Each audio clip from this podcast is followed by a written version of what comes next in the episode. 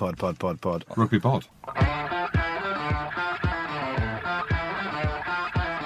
Hello and welcome back to the Rugby Pod. I'm Andy Ryan, Big Jim and Goody are with me as usual. We'll be looking back at all the action from a busy Premiership weekend.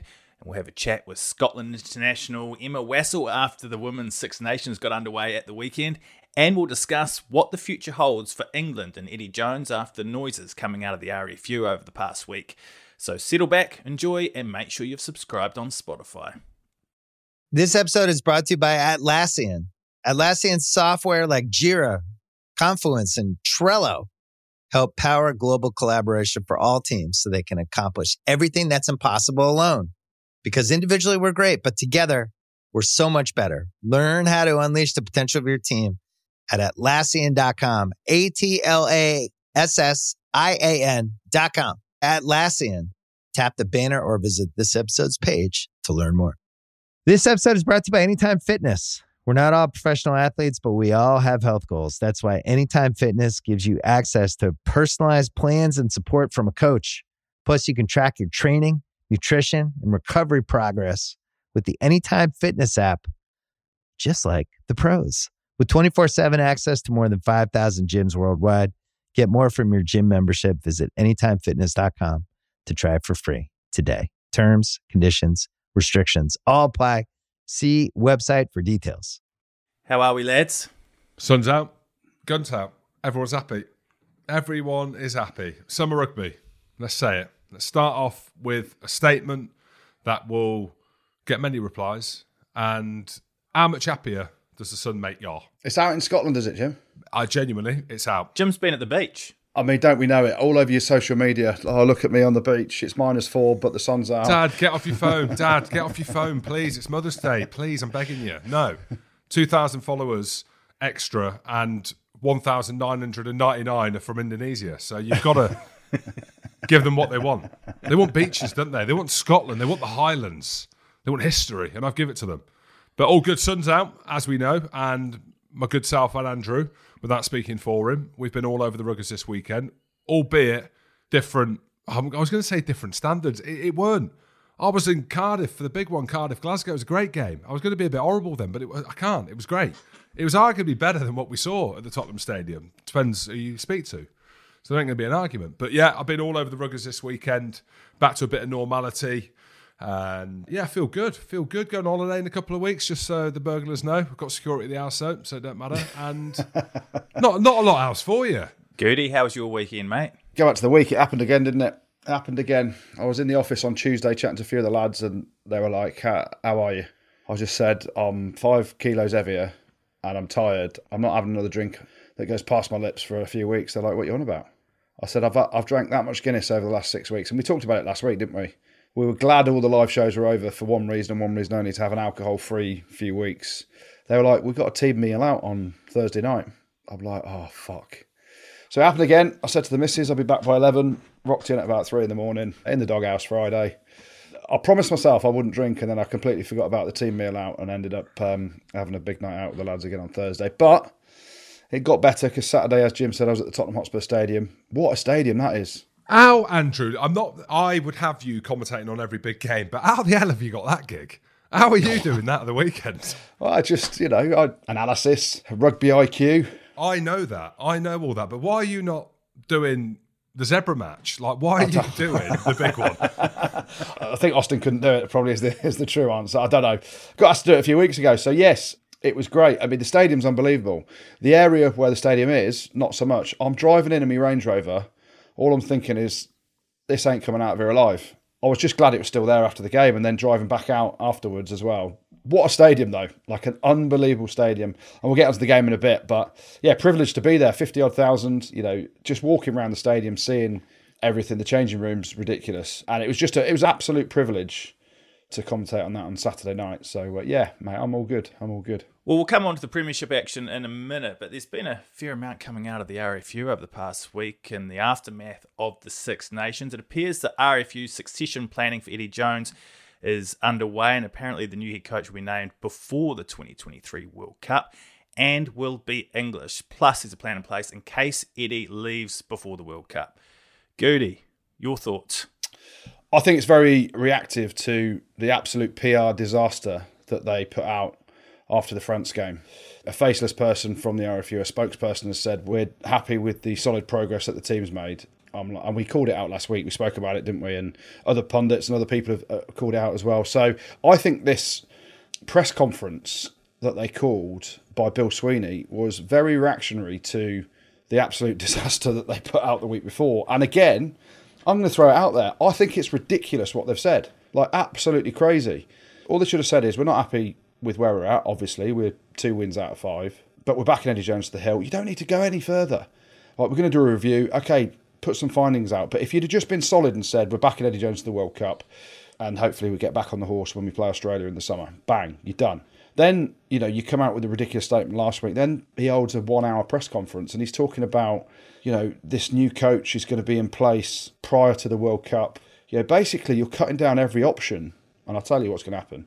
They've got an Englishman that can coach under Eddie Jones that will be available before the World Cup. Steve Borthwick is literally the only person that has done. There was a reason Steve Borthwick left England to go and get head coaching experience, and that was to take over from Eddie Jones. Now, any coach, like you think of, if you go after the biggest coaches in the world, who who would England want to be as their head coach? Well, it should be who's the best coach in the world. We are the biggest union, so let's go and get the best coach in the world.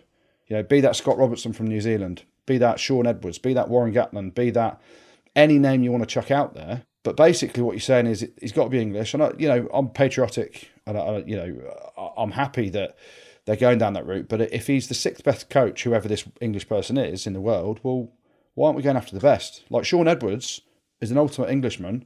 He's openly said he likes long term employment. He ain't coming to England before the World Cup, is he? He's got a contract with France. So you've basically said, no, we don't want Shaun Edwards for me, I think it's again a ridiculous statement, and it's really bad PR again because they're kind of saying that whoever comes in is going to be English, is going to work under Eddie Jones. No one wants to work under Eddie Jones, really, do they?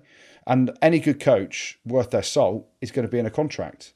And so the only thing that I can think of is Steve Borthwick gets to the end of his coaching contract at Leicester Tigers at the end of 2023 season.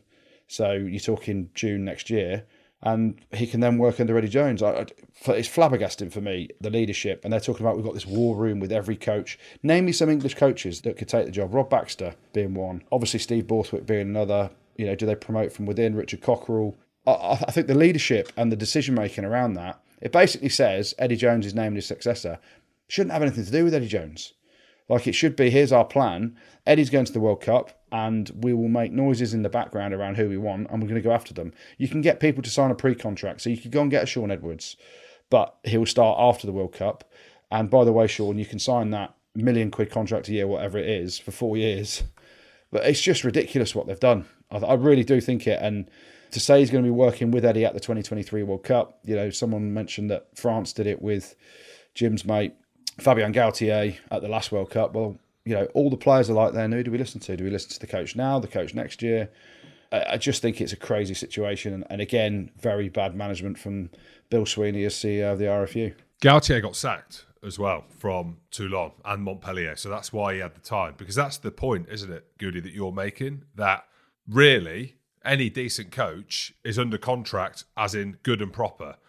And out of all yeah. of them, I know Borthwick's been thrown about. And look, he's done a fantastic job with Leicester, the top of the league. So the proof's in the pudding. I'd be not flabbergasted. What I'd be gutted for Leicester if they lost him that quickly. Uh, it's a big call for him as well, as such a young coach, because as you know, any international coach, unless you win a World Cup, doesn't end well. Especially if you're England coach. We've seen that. Well, look at all the last England coaches. Tell me which ones ended well. Well, it hasn't. There's only one man for the job, and it's walk in, smash them. There is no better man to take the reins in terms of experience, in terms of energy, in terms of the public. Not one person, English, Welsh, Scottish, Irish, German, is batting an eyelid. Everyone knows that he is the right man. If you're talking English, he is the right man for the job. I cannot think of anyone else. Gatland's getting thrown about. Well, it's a stopgap, isn't it, until the All Blacks? So that's speaking for him. But I imagine that's the case. Scott Robertson, same. Like he'll come over for a bit. He wants to coach the All Blacks. I'm sure he's on their list of coaches that are in line. I saw Richard Cockerill out on his bike, put on a bit good. He Actually, thought it was you riding your bike past me earlier today. Did you give him the horn? He didn't even look at me. He's English now, isn't he? So I loved it when he. I think he came on the podcast, didn't he? And he was saying "we" talking about Scotland. I absolutely loved it. But Yeah. he's English now. No other man. If they're talking about it now, I don't know why you'd say we'll bring him in now. This is ruggers, isn't it? At the minute, where we find ourselves in. Shaun Edwards. It's not even up for debate. Yeah, but that's the thing though. By them saying what they've said, they're not getting Shaun Edwards unless you know they're spending a ridiculous amount of money to get him out of his France contract. Because can you see? We had Shaun Edwards on the pod the other week, and he's embedded into that France outfit now as a coach. He signed a four-year contract. So the French rugby union. They ain't going to let them go before the World Cup, are they? It's their big dance. It's their big showpiece. No. in their own backyard. So you, you're not getting Shaun Edwards. So you, you can cross him off the list. Honestly, I'm just amazed with the rhetoric that it's come out of. And it seems to me so reactive to the negativeness around their PR disaster statement they put out about the solid progress that England made the week before. And it's like, shit, what do we do now? And they've got some PR agency saying, well, I'll go with this, you know, and they're talking about a plan B and talking about, oh, for legal reasons, we can't tell you that. But if you think we haven't got a plan B, you're massively mistaken. Show us what it is then. Sometimes I think you're better off saying as little as possible or saying nothing in terms of a statement about who's the next coach.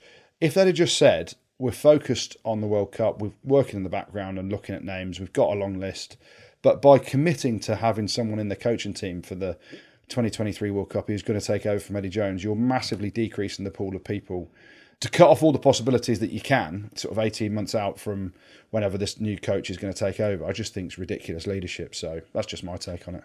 If in doubt, just do what Will Smith did and just break down and cry on TV and just say, "I'm sorry, I'm sorry." Slap someone first, though, right? Hey, Chris Rock took it well, didn't he? Do you think you would have taken that, Andrew? I am legend or what? Obviously, a setup, isn't it? No, no chance. Mate, the Oscars have gone so far downhill that they were like, obviously, again, some PR thing. Let's come up with something where everyone gets talking about the Oscars again, so it's great. Mate, it's a setup for me, but there we go. Well, while we're in the USA, let's talk about the 2031 World Cup. World Rugby saying the USA is the only country they're talking to. So, so does that mean it's a done deal? I hope so. I hope so as well. If rugby is to grow, right, and there's a load of stuff, and I could sit here for half an hour and talk about what I believe how the game could grow and what needs to be done, and people can talk about putting music at half time when Connacht are playing Zebra. That ain't the way. I know that Roc Nation have come out and said that that's the way.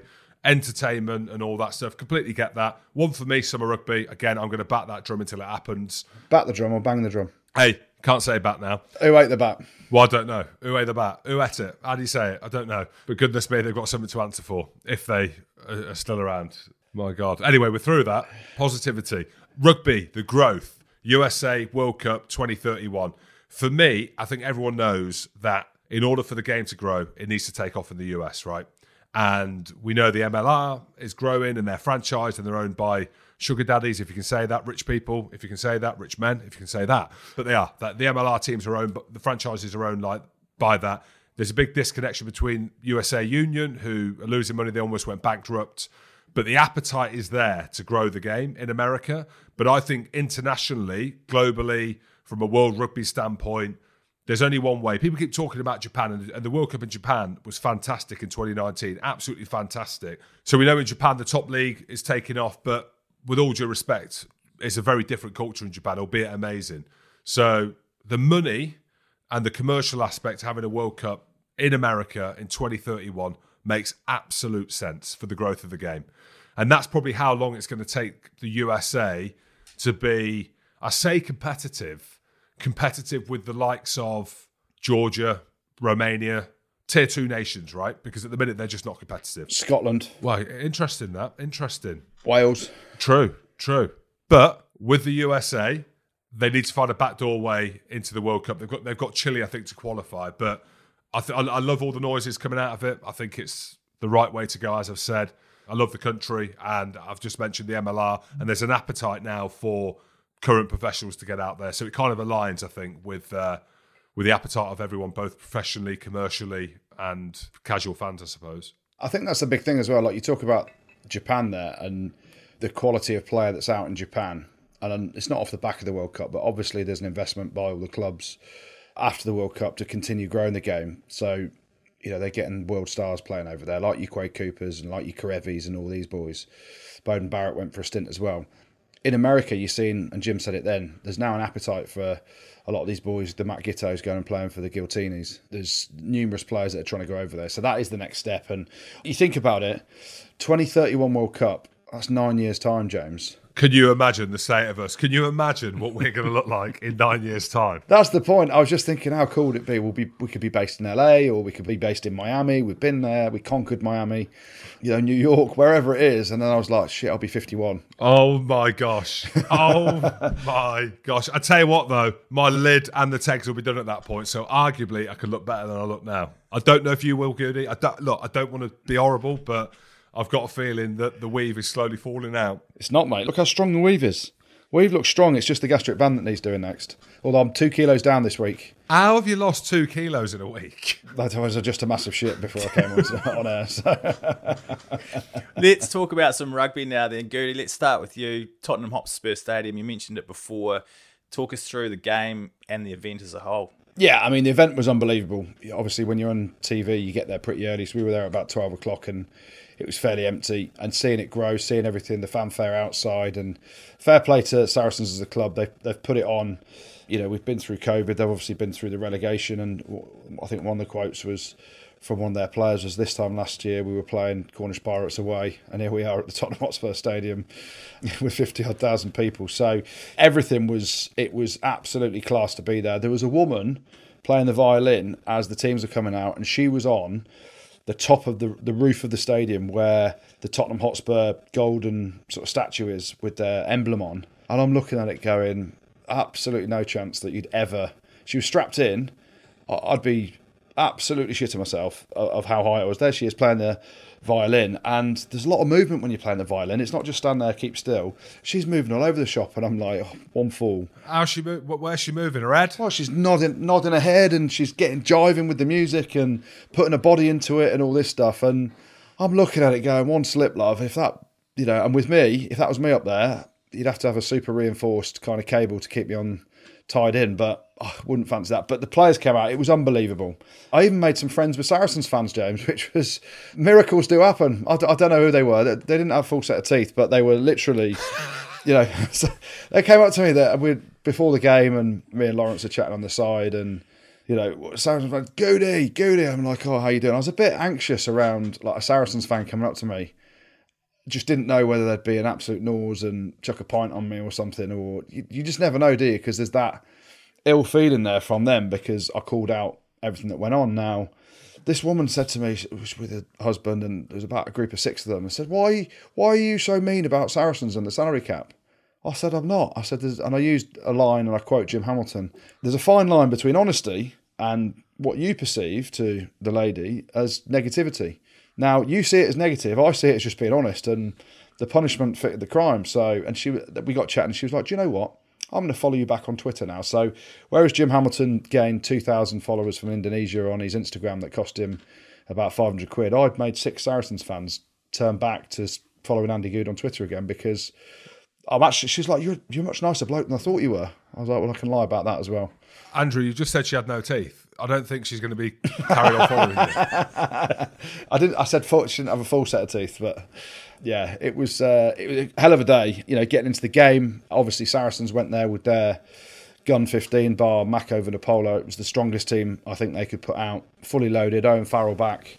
He looks like he's done a lot of upper body weights in the four months he's had off. Obviously, with a you know two ankle injuries and a foot injury, whichever one it was but yeah, Bristol. I, I, looked at the Bristol team. I'm like, this is going to be done before half time. If Saracens rock up with all their internationals and play anywhere near their potential, and Bristol keep playing the way they've been playing, by half time it's all over.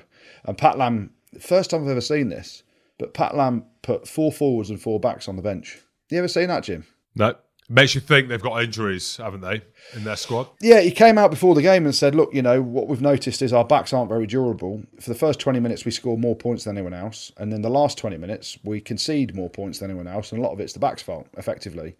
He said, "Look, they're not as durable, you know, fitness-wise, they can't get through eighty minutes." And I'm just sat there listening to it, going, "Geez, imagine if he ever coached me, what he thought about my fitness." But the fitness coach has got an absolute hammering, I think, over the weekend, and you know, he's got a lot of work to do Monday morning. But four backs on the bench, two of them were worth about two million quid in total in Semi Radradra and Charles Piutau. And he came with this plan of we're going to stay in the game and then we're going to bring our boys off the bench in the last sort of 25, 30 minutes and hopefully go on and win the game. And Saracens were had good shapes on attack, but they were edgy. You know, your 10 comes back in, Owen Farrell, who's been out for four months. You're integrating a lot of internationals back in that team collectively, and they were just sort of half a yard off the pace in terms of accuracy and all this stuff. And Bristol took a couple of chances. What amazed me, and here's one for you, Jim.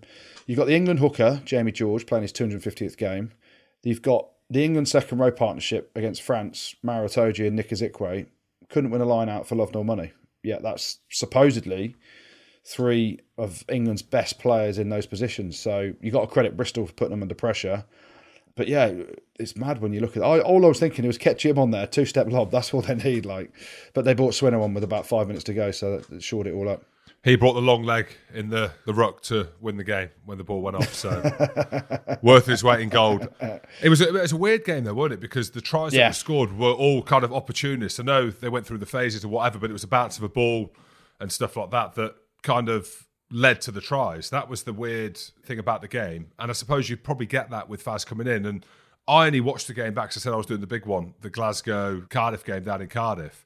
But I read some stuff on social media, and again, I don't know why I've gone to that to get my information about Owen Farrell not playing a good game, not having a good game, high tackle. So I'm thinking, He played all right, Faz. well, I know he did. I watched it back. That's what I mean. So when I went and watched it back, I was like, actually, took the ball to the line. Well, he's been out for five months.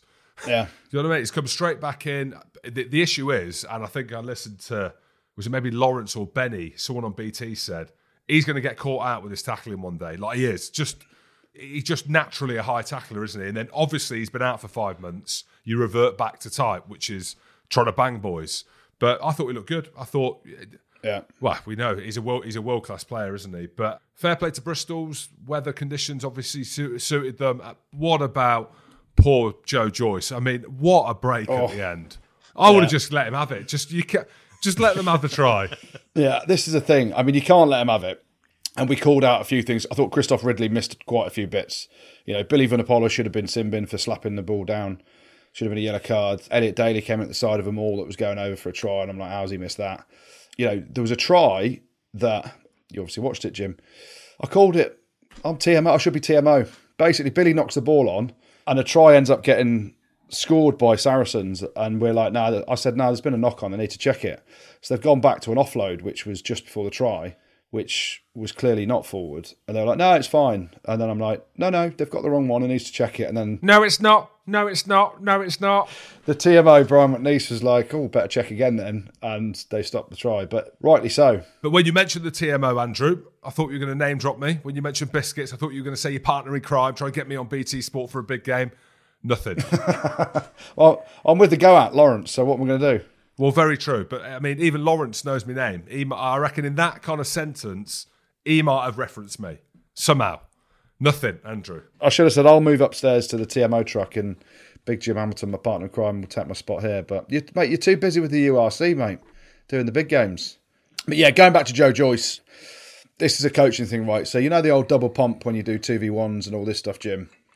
Coaches teach players to pump the ball to try and fix a defender. So if the def- you pump it once, if the defender stays, you then tip it on. Did you just ask Jim if he knows how to do a double pump? Yeah, yeah, yeah. Well, he does it in a different manner, but not in rugby terms. Yeah, two pump Jim. two pump Jim Bob. So I felt so sorry for Joe Joyce. He's probably done everything the coaches have taught him to do: pump the ball once, fix the defender, then pass it. That one second delay, or not even one second, half a second, quarter of a second, whatever it was, just meant that when he shoved it out his hands, and they're big old hands as well, hell of a break. 80th minute, second row, and he's done Duncan Taylor as well. Duncan Taylor's herring across. I reckon he snapped his hammy again by the looks of it. And then the forward pass, such a shame. But rightly so, if you're calling out the TMO, you've got to call that out and say it was forward. So in the end, Saracens deserved to win. It was a great day out. Really enjoyed it. Glad to get home safely at the end of it after driving through Edmonton and Tottenham. Won't be going there back in a hurry, mind. I'll go. If anyone wants to use me, I'm happy to go there. In my Ford Mondeo that's in the garage. Keep it real, man of the people and all that. And from that to the other end of the scale, Worcester cancelling their trip to Gloucester. Late notice on Friday. It was a bit of a shame, wasn't it? What what you saying? What you saying, Andy Rowe? Dimes didn't want to play the game because he didn't have a full squad, so we tried to say that the prop was injured. What, what are you? I ain't saying that. Is that what you're trying to imply? Andy Rowe? It was COVID. It wasn't COVID. There was a bit of illness. There was a bit of an injury. We, we did a fitness test. Just, just didn't fancy it. Tight hamstring, Tandu. And well, Andy Rowe, you called it, mate. It got cancelled. That was it. I mean, that's all we know. If you want a bit of insight, if we were to try to cause a bit of drama, we'd probably get people sacked. And let's get it out there. I know nothing. Absolutely nothing. It's not something where I've thought, you know what? This is something I'm really, really interested in. The Gloucester Worcester game getting canned. So I'm going to ring someone up and see what the crack is. I just well, all I know is that Ravo's arm got to spend time with the four kids, which I'm sure he's absolutely delighted with. What I will say on it is, and I don't know whether it's just the association of Steve Diamond, it's a bit smelly. I'm going to be honest. I'm not saying Steve Diamond's smelly. I'm just going to say the way it ended up, you know, there was a bit of COVID, but not enough to cancel the game. There was, you know, we had a bit of illness. There was a few injuries. We couldn't. They could have put a team out by getting some low knees in late doors. Look at what Cardiff did to get the game on. They've gone for a bin man, an electrician, you know, someone that's still at school. Postman Pat. Yeah, Postman Pat as well got a game. So I genuinely believe that Worcester could have done more and could have got the game on. The big thing about it is Gloucester are right in the hunt for the top four. Ultimately, I'm just going to throw it out there.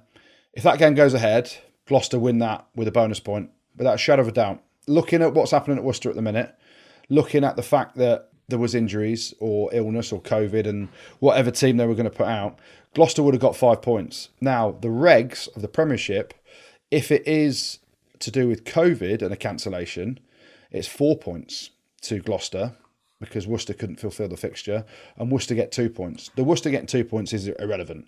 It's the thing, and we'll only find out this later in the season, is how close that top four race is now and whether Gloucester are getting four points for the win, and we're still to find out what's going to happen with it, or if they'd have played the game, they'd have got five points. They'll be absolutely raging, and if they miss out by one point for the top four, which theoretically could happen, my goodness me, there'll be people that are pretty pissed off. So I could, I, I feel for Gloucester. I hope everyone's okay at Worcester. Of course I do, but something about Steve Diamond being involved in it and the way it was all handled, the way it was all done last minute, just doesn't sit right. So investigate the life out of it. Andrew, you've convinced me that there's something there. I wasn't that interested. I was just happy for Ravo's arm. But you're right, hey. I agree. They would have got five points. They would have because fully loaded Gloucester, aren't they? So um, we will see. Hell of a finish to the end of the season, though. It is going to be. It's going to be. So, did you speak to Ravo? Was he um, was he happy to spend time with his four kids, or would he rather the game gone on? The fact that he hasn't rang me means that he's in hell right now. Is all. Well, Leicester sealed their playoff place with five rounds to go after beating Exeter away. How big of a blow is that defeat for the Chiefs in terms of their own playoff hopes? Well, they're still fourth, so not that big a blow in the grand scheme of things, but huge, huge for Leicester because they've now cemented their position in the top four, but also how comfortable it was. I know Exeter came back, but just how comfortable Leicester hmm. looked just across the board. beginning of the season, middle of the season, you're thinking, right, so something's going to happen. The momentum's going to come off. Probably a little bit like Gloucester, which we've seen. The momentum came off slightly. Leicester, no. Unbelievable performance against Saracens a few weeks ago down at the StoneX Stadium. And then you're thinking, all right, the boys are back from international duty. You'd expect maybe a little bit of a drop in terms of emotion with everything they've been through, in terms of internationally trying to back it up. No, complete opposite. Absolutely rocked up. I know Fordy went off injured. Freddie came on, and it, it was a seamless transition. I thought Ollie Chessum was fantastic. He got man of the match, 20 odd tackles in the game. Whoever goes into that Leicester team just perform, don't they? And well, the fact that they're the only team now that are in the top four shows you, doesn't it? So I thought they were unbelievable. Physical, direct, tactically very good. One thing I do wish I just wish us would give us a bit more after.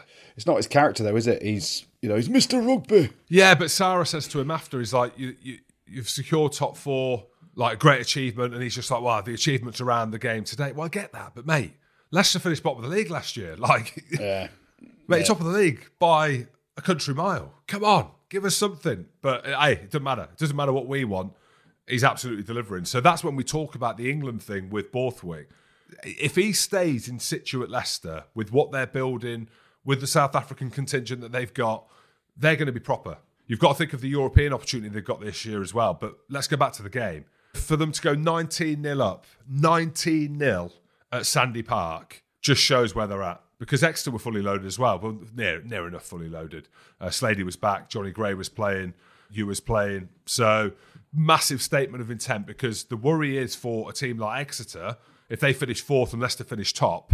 So already them kind of mind games are going to be in and around the different teams, aren't they? The fact that Leicester went to Sandy Park, absolutely dominated them. I know the scoreline closed towards the end of the game, uh, but yeah, well impressed. Yeah, listen, Leicester were great, and you're welcome, Leicester Tigers. And I know I do a bit of work back at the club now, but Chris Ashton, hey, comes on a couple of live shows, has a few pints of Guinness and blackcurrant with my good self and Jim Hamilton, and then he goes and scores two down Exeter. I mean, the crossfield kick from George Ford was absolutely pinpoint perfect, and Ashley's the ultimate poacher, so he goes and gets the the, the loose ball and off he goes for his second try. But he's equalled Tom Varndell, and I can't say his nickname on air. Tom Varndell's it's an amazing nickname. I'll say it. The anal vibrator. I'll say it. No issue. anal vibrator. There's another one as well. But yeah, Ashley, uh, we were chatting to him last week, weren't we? Came to Liverpool, came to Manchester. And I said, mate, you've got to be in your sights. He's like, mate, I, I ain't even bothered. I haven't even thought thought about it. I'm just happy. I'm happy playing for Leicester. And he went and scores two at the weekend to equal it. So uh, fair play. There was Jim saying, mate, Doncaster, Ealing, Cornish Pirates, go and get a job there, Ashley. He's gone to Leicester. Apparently, he's gone there on very little cash as well, as in he just wants to play and prove himself again. And fair play to Ashley. As you did your piece with him last week, Jim, he's a lovable rogue and he scored a couple of tries to take him joint top of the try scoring charts. Well, I'll tell you what, if Rosslyn Park don't sign him now, he ain't ever getting a deal. Do you know what I mean? Having scored two down in Exeter and being joint top try scorer, and if he gets another opportunity, I'm sure that he'll top it. If Rosslyn Park or Cov ain't signing him now, then he may as well hang up the boots because he, there's nothing more he can do. Do you know what I mean? You walk away, you be like, there's nothing more. A couple of the teams that are now snapping at the heels of Exeter, Northampton, and London Irish uh, went head to head at Brentford over the weekend as well, but it wasn't to be for the Irish, was it? Absolutely hosed. Absolutely hosed. And the interesting thing, Andrew, I know you're a big fan of Northampton. That's what's always come across when we chat about Ruggers. And maybe it's because Vesty, my old bogey monsters there. Boydie didn't think they'd make top four. He thought the season was over. Yeah, listen, Boydie said before he didn't think they were going to make top four, but I've always liked them and I find them very frustrating because when they're on it and when that, that back line with Biggar at 10, obviously Dingwall, I really rate him. Hutchinson, you know, I've not hidden the fact that I've I really enjoyed watching him play as well from back in the day when I first commentated at Northampton. I saw him warming up. I was like, who's this kid? He looks really good in a warm up. And my God, he's a good player as well. But they they have been so up and down. And that's the thing, isn't it? You know, you look at the top three teams Leicester, Saracens, and Quins, very, very consistent in what they do, generally week in, week out. And then underneath that, the long list from Exeter have been ridiculously inconsistent this year, which is something that they've never been. You know, Gloucester have uh, have really recovered. Saints really enjoy watching them play. You know, Dingwall is absolute class. You see the try he scores, goes straight through the middle off a, a short ball from Hutchinson. First phase, absolutely brilliant play. And you know, we love the bogey monster Sam Vesty as well. I like the way he coaches the game and sees the game. So it's going to be very exciting now. So close. Even Wasps, and I hate to mention it. I don't hate to mention it because uh, I work there as well. They got a win at the weekend. Probably shouldn't have won against Newcastle. And they're real outsiders, but a lot of pressure on Exeter now. 57 points. I think Gloucester will move ahead of them come what may when they the, the points get divvied up from that game. But it's going to be a battle royale. And Jim, just go back to Exeter. I've got a pack on the back, son. You've even got Austin Healey believing in you now. Did he mention me? Did he say that he heard me say it and I convinced him? Well, no, he, did, he didn't mention you. What he said was he doesn't think Exeter will make top four, which is what you said at the start of the season. So you are the oracle. Well, there we go. Absolutely. Just another line on Northampton. David Ribbans. I was questioning where the yeah. second rows are, where the locks are for England. Him and also Dave Attwood for Bristol's. I think both of them, they've got to be up there. They've got to be be up there or close to England. So imagine if, hey, if Borthos was in charge, they'd probably both be in. Just saying. And Sale is the other team that's in with a hunt. They came back from 14 points down at halftime to draw 24 all at Bath and get a bonus point too. Is that? Uh, do you think that's a good result for them, or do you think that they dropped a couple of points and could have moved in into that uh, fourth spot? Andy Rowe, you answered the question, mate. If you saw Faf de Klerk's kick at the end, he got cramp. He got cramp in his calf. He got cramp in his hamstring. That's why I missed it in front of the sticks. Wasn't in front of the sticks. To the left. To the left. To the left. To the left, to the left. Tough kick, Do you reckon? mate. No kick to win a game's easy unless it's right under the sticks, two meters out. Tell Paolo Garbisi that. That's all I'm saying. But what I'm saying is, was the kicking was off during that game. Not that that was the reason why they drew the game. Discipline again. You've got to call it. You've got to say it. It's just discipline again for sale. I'm going to dig out the stats for next week just to see. And they, we joked, they joked about it. We joked about it last year. Alex Sanderson mentioned it, but it seems to be an underlying thing. But they, du Preez was having an off day with the boot, so they moved Faf de Klerk in. I know it's easier said than done. I'm saying it was an easy kick, but it went right to the wire. Fair play to Bath. It shows that they've got something like Sam Underhill is carrying ability. I know that he, he fluffed one of the tries, but that kind of reversed pass that he did to almost set himself back up. I thought Cipriani looked pretty decent. He was getting the ball into the wide channels. Uh, ben Spencer as captain as well. It seems like the shackles are off. There's a bit more confidence in that team because Sale, when you look at the profile of the team, Lood de Jager, the du Preez brothers, Faf de Klerk as well, the world class talent that they've got in their team, you're thinking it's an easy win. The way that they play physically, they're route one. But yeah, I, I, thought it was a good game again. It was in the sun, wasn't it? So Bath could play that open, expansive rugby. Th- this is the question mark over Sale.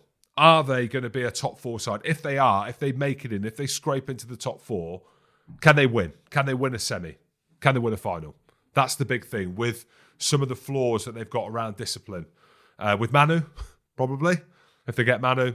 I know Fordy's going next year and he'll sort out the kicking, but we're talking about this year, aren't we? So, yeah, I love Sale. I love, I love the way they play. I'll tell you one of the issues. Uh, AJ MacGinty wasn't playing at the weekend. Take him out of the team, they ain't winning any semi final if they get to the top four. And what they'll be frustrated with, if you watch the last five minutes where Bath ended up getting a penalty, just watch the body language of the Sale players. They're in Bath 22 attacking, they get a penalty turnover against them. Ben Spencer kicks the ball as if he's going for touch, misses touch, the ball bounces a couple of times, and it's the Bath players, it's a 60 metre kick. Yet it's still the Bath players that end up getting the ball back 60 metres down the, the pitch where. Goody, but I thought, did he not mean to kick it down the middle? It's a penalty, no chance. I thought he meant the, the way the commentators were saying it, it was like he just launched it down there, thinking it was going to double bounce and bounce into the hands. No, no. If you're the back three, say if you're Alex Sanderson and you're looking at the back three, going, "What are you doing, lads?" Because you've been given a reprieve by a missing touch. There's no way Ben Spencer, from a penalty when you're three points down in your own 22, has just hoofed it as, as far as he can up the field.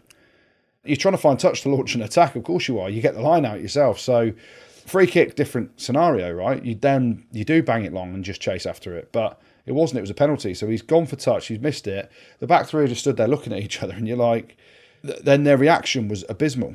I think Alex Sanderson will be massively frustrated with how it all panned out. They got four tries, they missed a few kicks at goal. They had the game within their grasp at the end, and then they just switch off completely. So for me, they got four tries, three points, one for the four tries, two for the draw. But I think it's two points dropped massively, especially with how tight the league's going to be towards the end of the season. Okay, picture this: it's Friday afternoon when a thought hits you. I can spend another weekend doing the same old whatever, or I can hop into my all-new Hyundai Santa Fe and hit the road.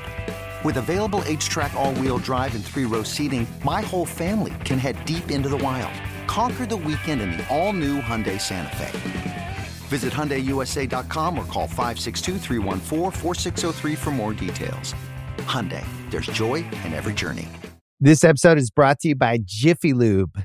Cars can be a big investment, so it's important to take care of them. I once got a car that I started out with 25,000 miles on. I got it to over 200,000 miles because I took care of it. You know how you take care of a car? You take care of the maintenance, the oil, the brakes, all that stuff. And if you don't, you can have a car just completely fall apart. When your car needs maintenance, head to Jiffy Lube. They provide automotive excellence at speed. Get your oil change, brakes checked, tons of other multi care services. It's all done by expertly trained technicians who actually care about taking care of you and your car. Jiffy Lube, car more. To find coupons and start an instant online estimate, visit jiffylube.com. This episode is brought to you by Hotels.com. I was traveling internationally last year. I was in Mallorca. I didn't know the island well. I said, let me head to the north, head towards the water. Let me go on hotels.com and see what they have available. Something preferably on the beach, maybe even a gym. Not only did I get those things, there was a kids session with exercise, gymnastics in the water, pony rides, a train. It had everything, and I didn't even want any of those things. But at least I knew they were there just in case I changed my mind. And now finding the perfect hotel has never been easier thanks to the hotels.com app. Whether you're looking for a family friendly, right, all inclusive or a relaxing spa weekend, you can find exactly what you need and compare hotel prices, ratings, and amenities side by side. So start planning your next getaway and find your perfect somewhere in the hotels.com app.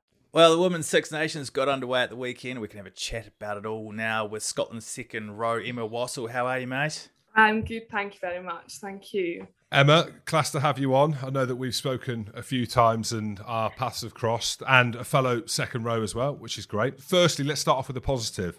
How do you keep going? How are you playing every game on the spin? How do you do this? like, there's a lot of luck in there. There is luck. I don't know. I, I'm scared for when the time comes. It'll be it'll be tough to adjust, but yeah, I don't know. You come off the pitch and I'm like, am I okay? I'm okay. Can I go next week? Can I go next week? But it's amazing. I'm just amazed that I'm speaking to a Scottish second row, a legendary Scottish second row, with a Scottish accent because I have to deal with Jim Hamilton, who's English but claims he was a legendary, legendary Scottish second row. Um, talk to us about the game, and obviously disappointing result. But what I want to know is, you played with a lot of the England girls at Loughborough Lightning. Was there any banter on the field between?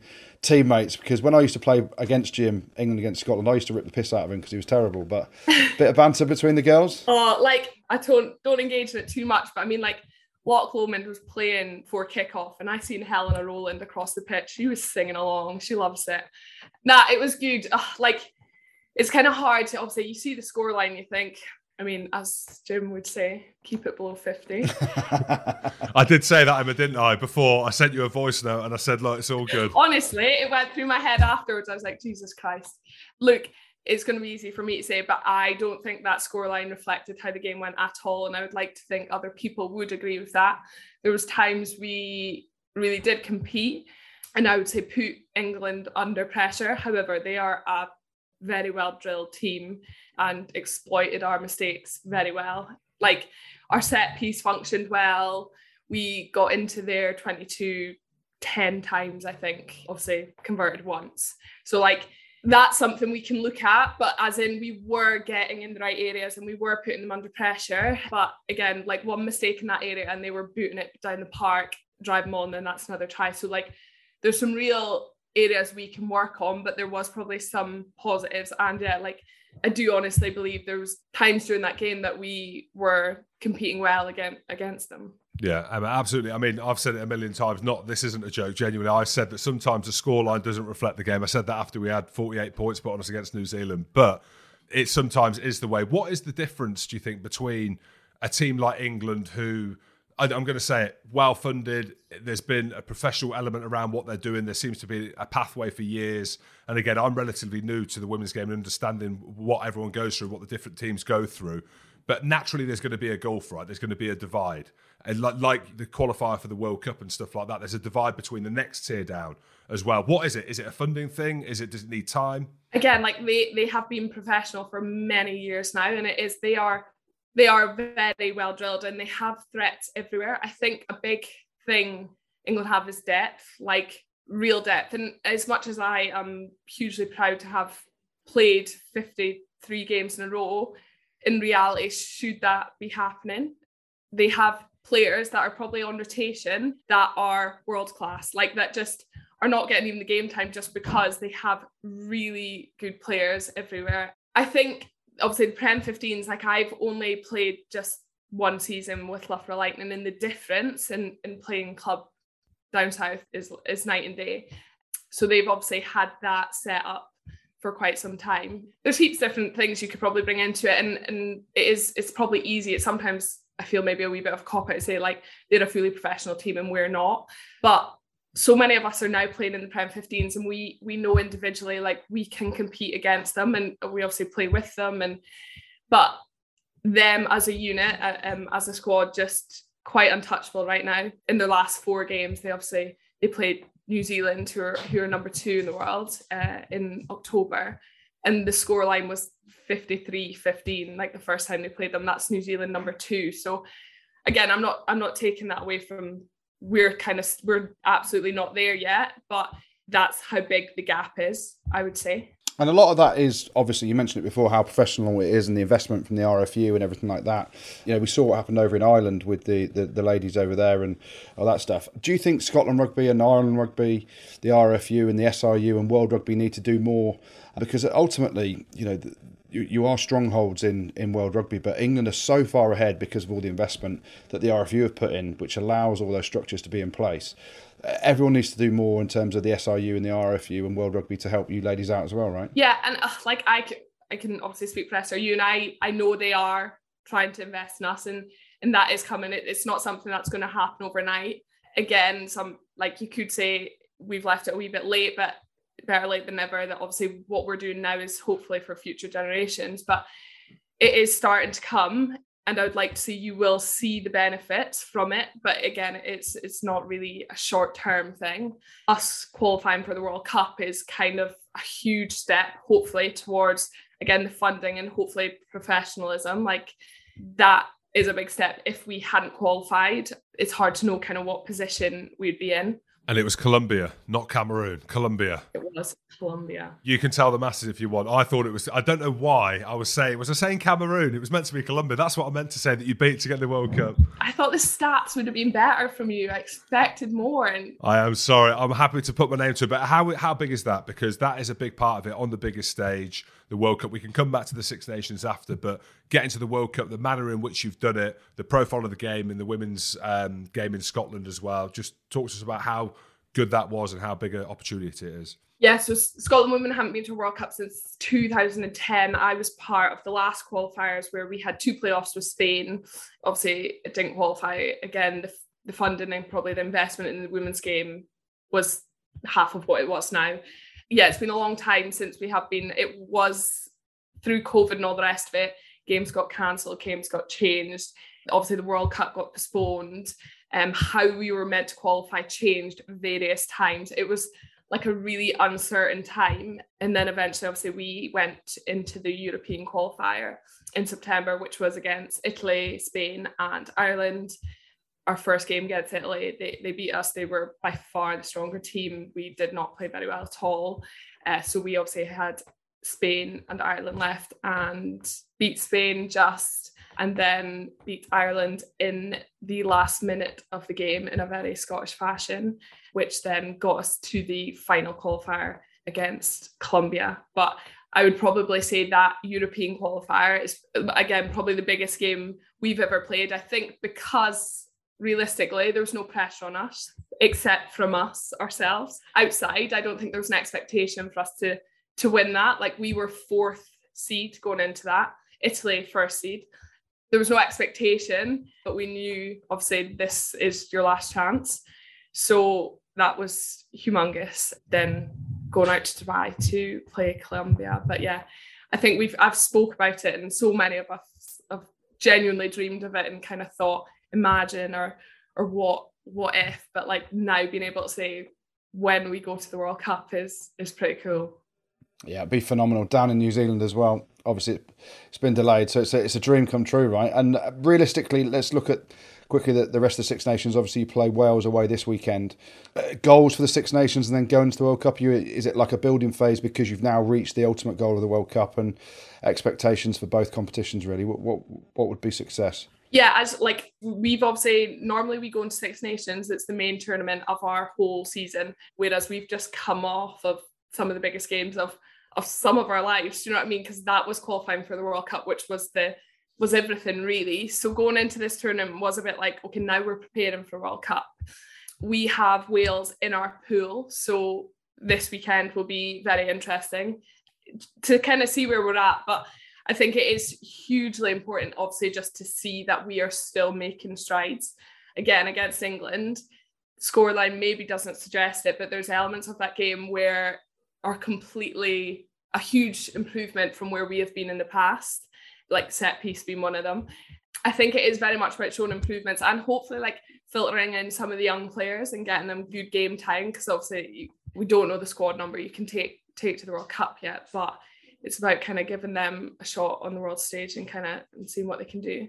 Yeah, absolutely. Emma, just from me, I don't know if you're happy to share a little bit about your story, but I read the Times article at the weekend that you did, and I think it's what it was really nice. Uh, you're really honest in that, but maybe just share to the listeners why you got into rugby and kind of what motivated you to be where you are. Because you sit here, you got a big smile on your face. You always seem like that when you're on social media that you're loving it, but behind all that is a little bit of sadness and the motivation why you picked up a rugby ball.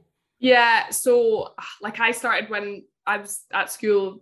Friend's sister was kind of trying to get a, a girls' side together, and she was like, "Right, we need to go along." Again, I'd never really thought about playing rugby, didn't know much about women's rugby, girls' rugby, anything. My dad passed away when I was 10 years old. I knew he loved rugby, that was his everything. The socialising of it, going to Murrayfield, watching Scotland, and, and also played. I always knew that as a kid, but I was never aware that females played rugby too. So when that kind of opportunity came by, I was like, oh, you know what, I'll give it a shot. Like, that's quite nice. Like, dad liked rugby, I'll give it a go. And I think like obviously ever since I've started it, I never once imagined that I would be here now.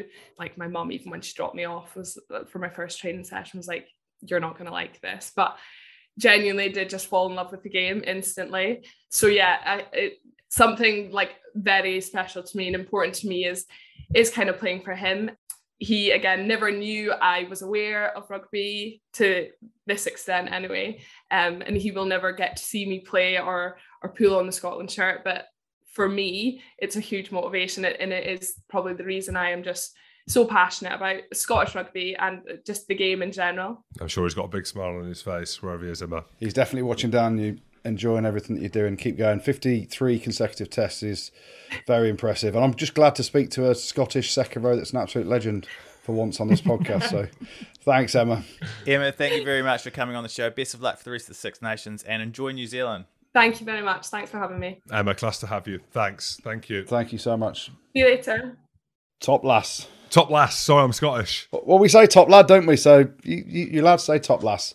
Yeah, what an amazing story, though. Uh, you find different motivations to play sport and start, but 53 tests on the spin. And you can see, like you said it, Jim, the, the smile on the face talking about it and living and breathing it. It's great to have her on, and hopefully, obviously, they go on to big things at the World Cup. But first and foremost, beat Wales this weekend.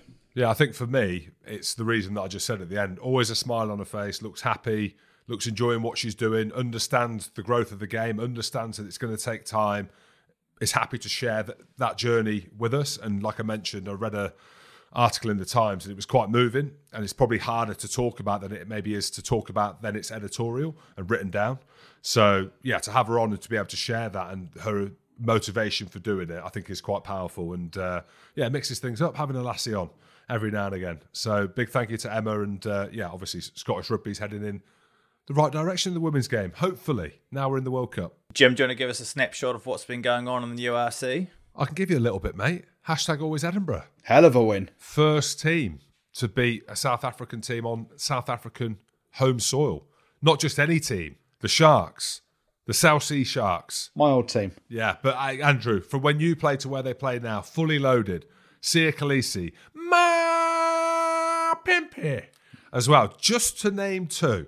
They were fully loaded, the Sharks, and Edinburgh have gone down there. I'm going to say it with a second ish string team, not fully loaded, is what I should say, and beat them. Not only beat them, beat them 21 points to five in conditions that basically you needed to bring a snorkel is all i'm saying so that was a huge win for them because i just said sharks fully loaded no team has won in south africa and hashtag always edinburgh have gone down there. And this is the joy i suppose of the urc now that we've not been able to see or experience. I know it's been a long year. It's been a, a, a changed year in terms of the fixtures. The south african games were essentially being looked at being played in europe. My point being is the teams get to tour now.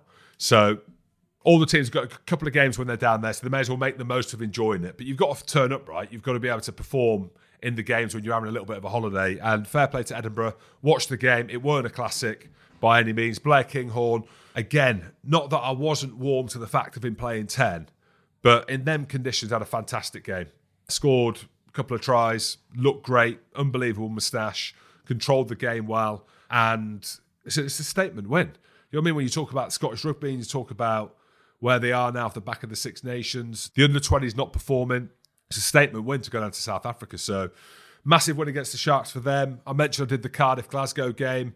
Cardiff been struggling this season massively. Dai Young looks like he's about 70. Boy, been horrible. And I, I feel bad because he went through a lot with Wasps. I love him as a coach, love him as a bloke. He was my Barbars coach, albeit wouldn't let us drink after the Wednesday, so people fell out with him. But at Cardiff, it's been tough. The injuries that they've had for their team, the stuff around Christmas and COVID and lads being stuck down there. They're now starting to get some of their players back. And again, summer rugby, the conditions, artificial pitch, the fans, capital of Wales. Big win is what I'm trying to say. 32 points to 28 against Glasgow. They went 21 8 down.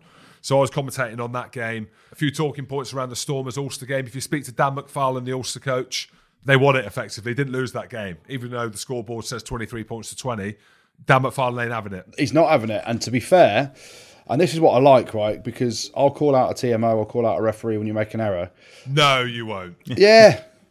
But here we go. Dan McFarland after the game, he was like, you know, I consider that we've won that game. It should have been a try. So it's Callum Reid pick and go over the line. It kind of gets knocked back. He doesn't knock it on. It gets knocked back in the tackle, and he still scores a try.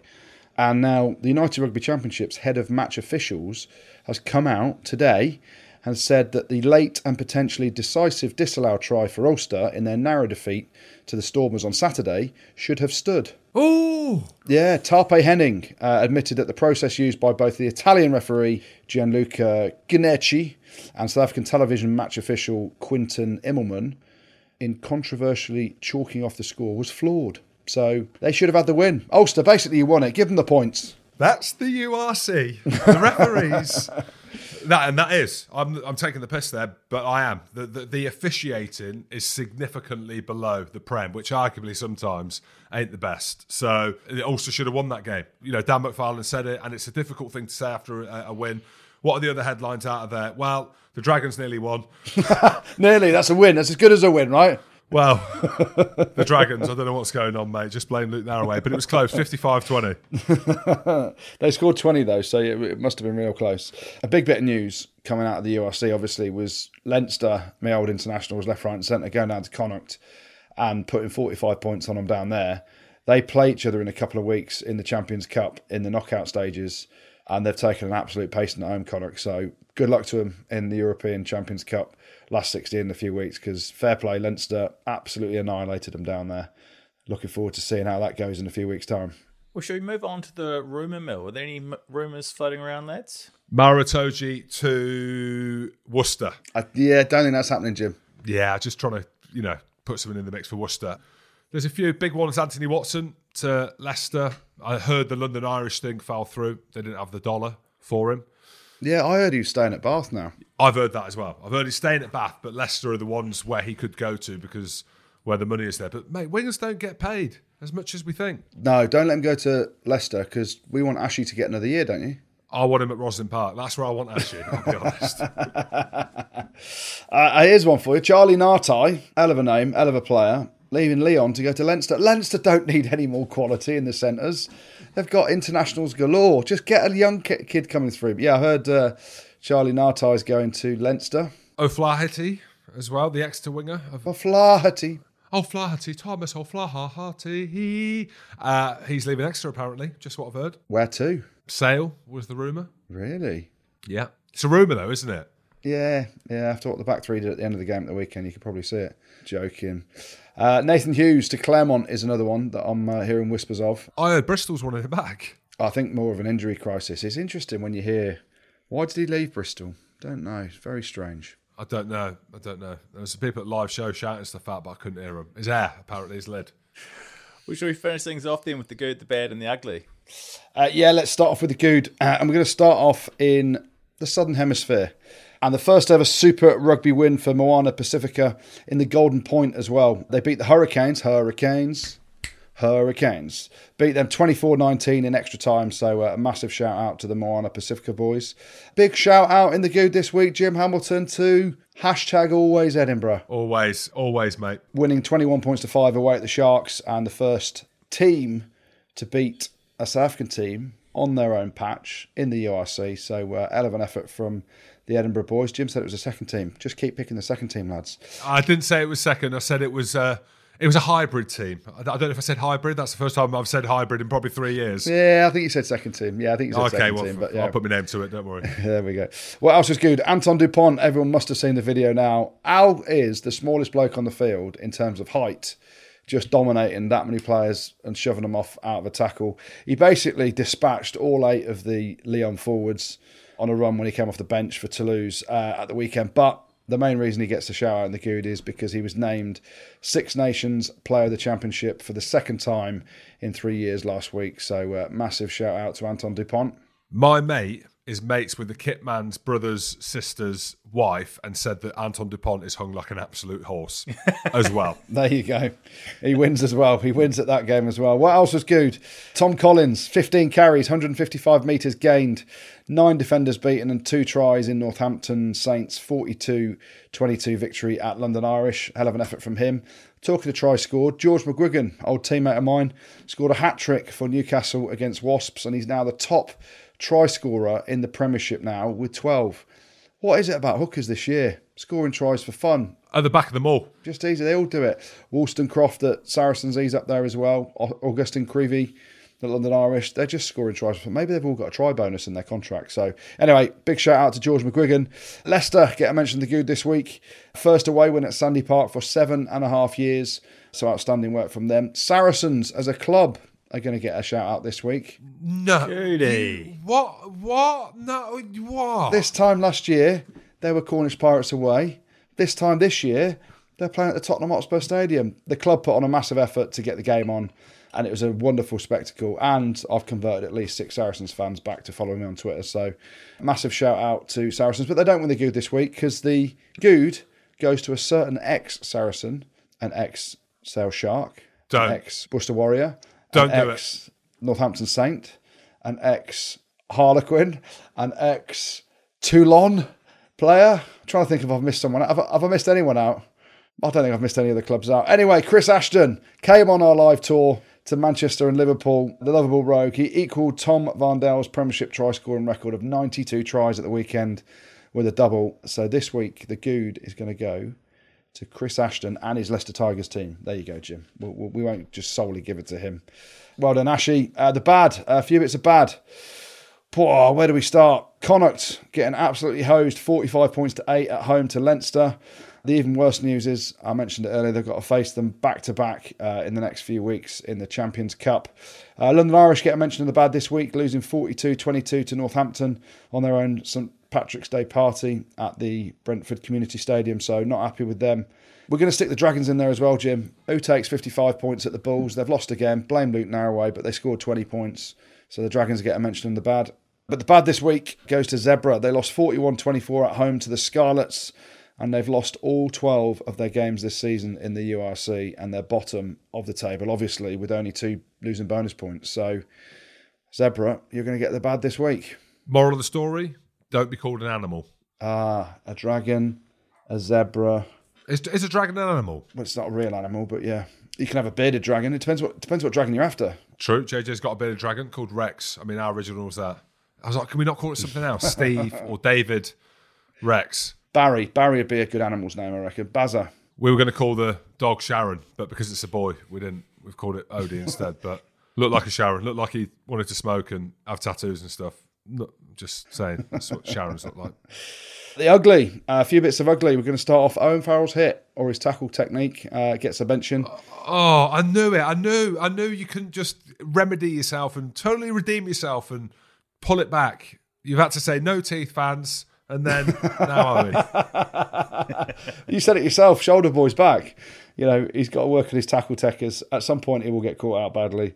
And the worst bit was like, no, ref, no, no, you're wrong. No, it's because of this.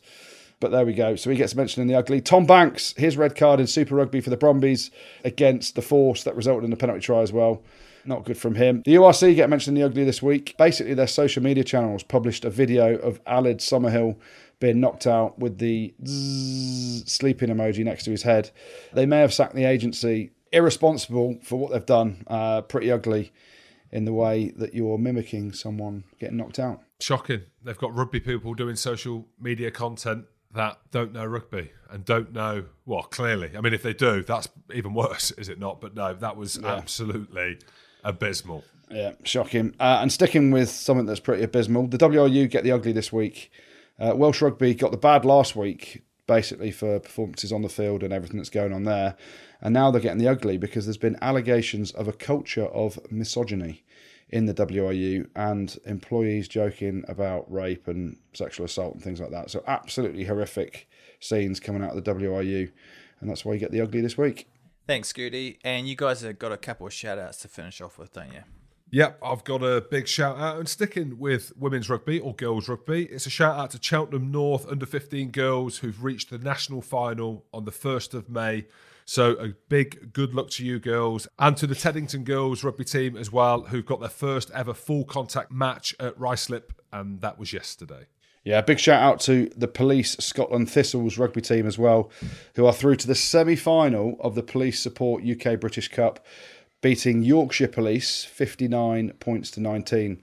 Police Scotland. So basically, Scotland have got to put whole country together to beat a county in England. I get it. You know, you need all the help you can get. But massive shout out to Police Scottish Thistles rugby team as well. Yeah, good luck to you guys. And also a big shout out to Tony Hill and Alex Moore, who are both doing separate charity events for the My Name's Doddie Foundation.